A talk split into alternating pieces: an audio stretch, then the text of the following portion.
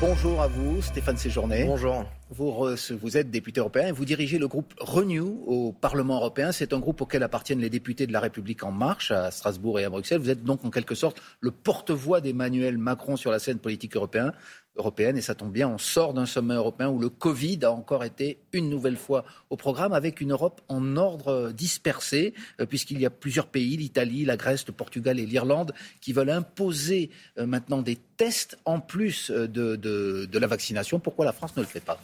Vous l'avez dit, l'organisation et l'enjeu de ce sommet, c'était la coordination européenne. Vous savez, l'Europe est euh, exemplaire depuis le début de la crise. On est maintenant les premiers producteurs de vaccins, nous avons le pass Covid, on est les premiers exportateurs également de vaccins. Et l'enjeu maintenant, c'est la coordination européenne. Et effectivement, on a 300 000 euh, frontaliers en France qui euh, traversent la frontière partout.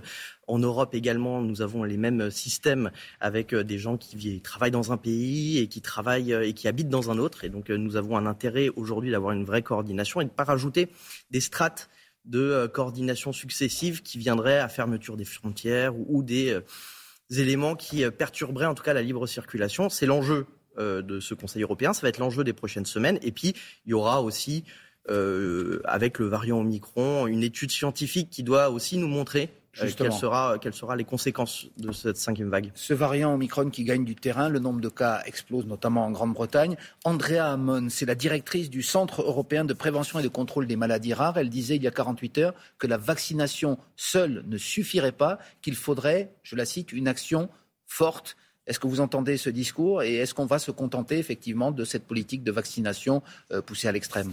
Il y aura de toute façon un conseil de défense euh, en France dans les prochaines heures, vendredi, cet après-midi. Et, nous aurons, et nous aurons aussi peut-être des, euh, des, décisions à prendre sur ce point-là.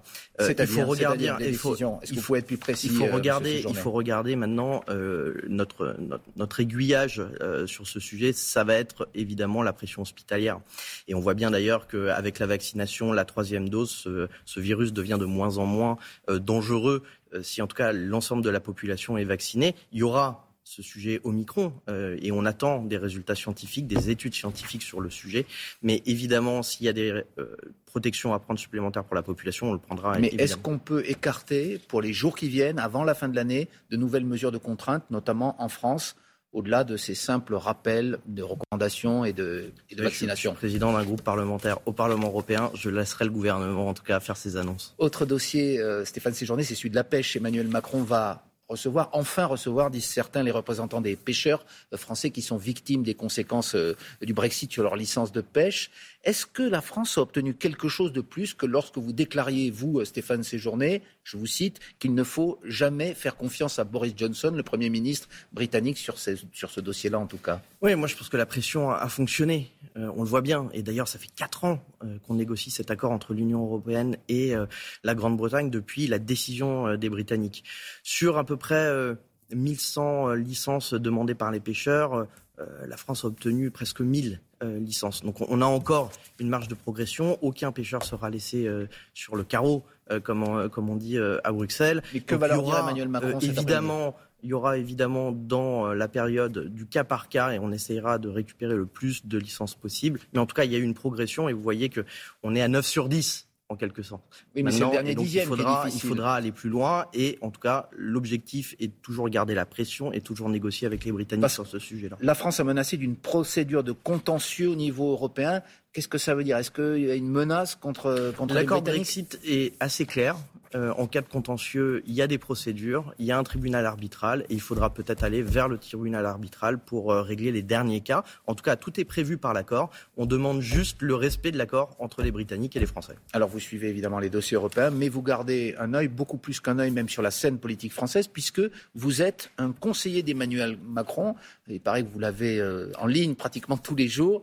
comment vous vivez, comment vous recevez les différentes critiques qui ont suivi son intervention euh, sur TF1 mercredi soir, un long euh, bilan de son action, quelques mea culpa, mais pas vraiment d'annonce. Finalement, à quoi l'a servi cette interview? Non, cette interview, elle est très utile euh, pour le président de la République parce qu'il a à la fois repris l'ensemble du quinquennat, réexpliqué les choses, y compris les choses qui se sont mal passées. il lui a dit lui-même, il y a eu des mea culpa, il y a eu des choses qu'il aurait pu mieux faire. Il a appris pendant cette période. Je pense que c'était très utile. Après, je veux dire, le, la question derrière tout ça, c'est évidemment euh, la question de la projection sur la campagne. Et justement, il n'a pas répondu. Trois fois, la question lui a été posée. Trois fois, si j'ose dire, il a botté en touche. Pourquoi ne fait-il pas un exercice de clarté sur cette question Est-ce qu'il y a encore une hypothèse où il ne serait pas candidat? Comme lui le dit euh, lui-même, il y a une évidence à ce que, en tout cas, les proches d'Emmanuel Macron préparent euh, cette euh, future campagne. En tout cas, moi, je souhaite qu'il soit candidat. je ferai tout pour qu'il puisse être également réélu. Mais évidemment, les, mêmes qui nous disent, les mêmes qui nous disent aujourd'hui qu'il devrait être candidat depuis maintenant quelques semaines nous reprocheraient évidemment euh, d'avoir un candidat président de la République en campagne et qui soit pas à sa tâche. On parlait Ça veut dire qu'il ne sera plus à sa tâche lorsqu'il sera candidat Non, évidemment non. On parlait des questions euh, sanitaires euh, mm. dans les dans les dernières dans les dernières questions que vous me, vous me formuliez. évidemment, il y aura des il y aura des réponses et il y aura évidemment plus des peut-être des décisions compliquées à prendre et il faut que le président soit à sa mais tâche. mais la crise du Covid ne va pas s'arrêter au mois de janvier. Est-ce qu'il y a un moment opportun pour que le président sortant déclare sa candidature, selon vous, puisque vous êtes l'un de ses conseillers ah, C'est à lui de le décider. qu'est-ce que vous lui préconiseriez C'est à lui de le décider. Vous voyez bien que les fêtes, il y aura les vœux.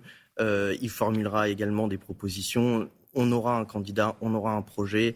Il suffit euh, d'attendre un petit peu. Il y a encore des décisions compliquées à prendre. On est euh, dans une situation où la crise sanitaire revient. Il y a de la coordination européenne à faire et donc euh, tout le monde doit être aux responsabilités au bon moment. En tout cas, cette interview a été décidée juste quelques jours après une conférence de presse qui avait déjà eu un, large écho. On a l'impression quand même d'une accélération du futur candidat. Est-ce qu'il y a aussi un petit effet Valérie Pécresse?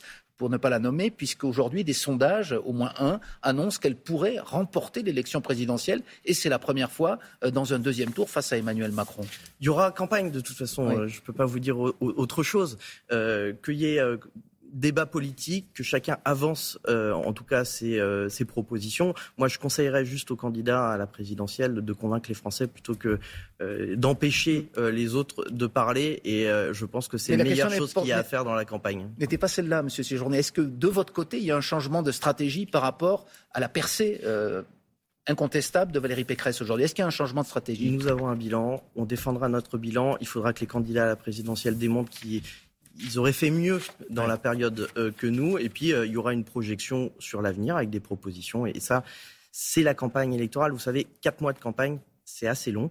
Et donc, euh, il y aura euh, des épisodes et d'autres formats. Et je vous assure, Justin Bert, vous entendrez le président de la République dans, dans ces formats différents. Et ces propositions, quelle couleur vont-elles avoir? On a entendu euh, Emmanuel Macron parler euh, qu'il souhaitait d'œuvrer pour un pays juste, défendu le quoi qu'il en coûte au nom, je cite, de l'entraide et de la solidarité. C'est des mots qu'on n'entendait plus trop ces derniers mois dans sa bouche. Est-ce qu'il y a ce qu'on a appelé une sorte de, de, tournant à gauche, une volonté de séduire ces électeurs de gauche qui aujourd'hui sont en mal de candidats de leur côté non, les crises successives que nous avons traversées, euh, le président de la République a été assez constant.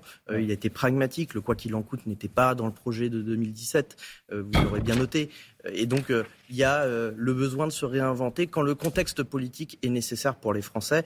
Moi, je ne crois pas à la réinvention politique pour une campagne électorale. Je crois justement qu'il faut être assez cohérent sur ce que nous portons. Nous avons des fondamentaux assez solides sur l'émancipation, sur le fait de renouveler aussi euh, la classe politique euh, sur euh, un certain nombre de points et on continuera à les défendre. Ça, ce sont vos propositions d'ordre général, mais politiquement, est-ce que vous, vous venez par exemple du Parti socialiste, comme d'autres membres de la garde rapprochée d'Emmanuel Macron, est-ce qu'il doit accentuer cette partie gauche de son discours euh, dans la future campagne qui s'annonce, notamment face à Valérie Pécresse, selon vous Est-ce qu'il doit être le candidat social-démocrate? Je pense que tout se tient. C'est-à-dire que le président de la République est cohérent politiquement et il l'a dit depuis 2017. Il y a un en même temps avec euh, le meilleur de la gauche, le meilleur de la droite. On avait besoin de protéger les Français pendant cette crise. Nous l'avons fait.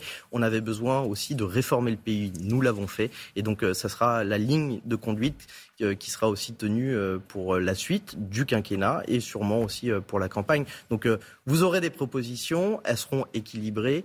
Et, et, aussi dans la même dynamique que nous avons eue en 2017. Ni le en même temps, à gauche et à droite, le dépassement que vous aviez en 2017, est-ce qu'il est encore d'actualité Où est la nouveauté finalement en 2022 bah, Je crois que si on regarde successivement les gouvernements qui se sont succédés dans la Ve République, aucun gouvernement n'a réussi à élargir euh, sa base électorale pendant qu'il gouvernait.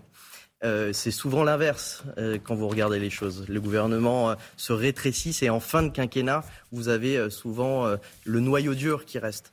Là, je tenais juste à vous souligner que ce gouvernement n'a pas euh, rétrécit sa base et plutôt élargi. Euh, et donc c'est la volonté toujours du dépassement politique qui, euh, qui est maintenant l'ADN de cette majorité, avec différentes formations politiques qui soutiennent le, le président de la République. C'est comme ça qu'on ira probablement aux élections, en tout cas je l'espère.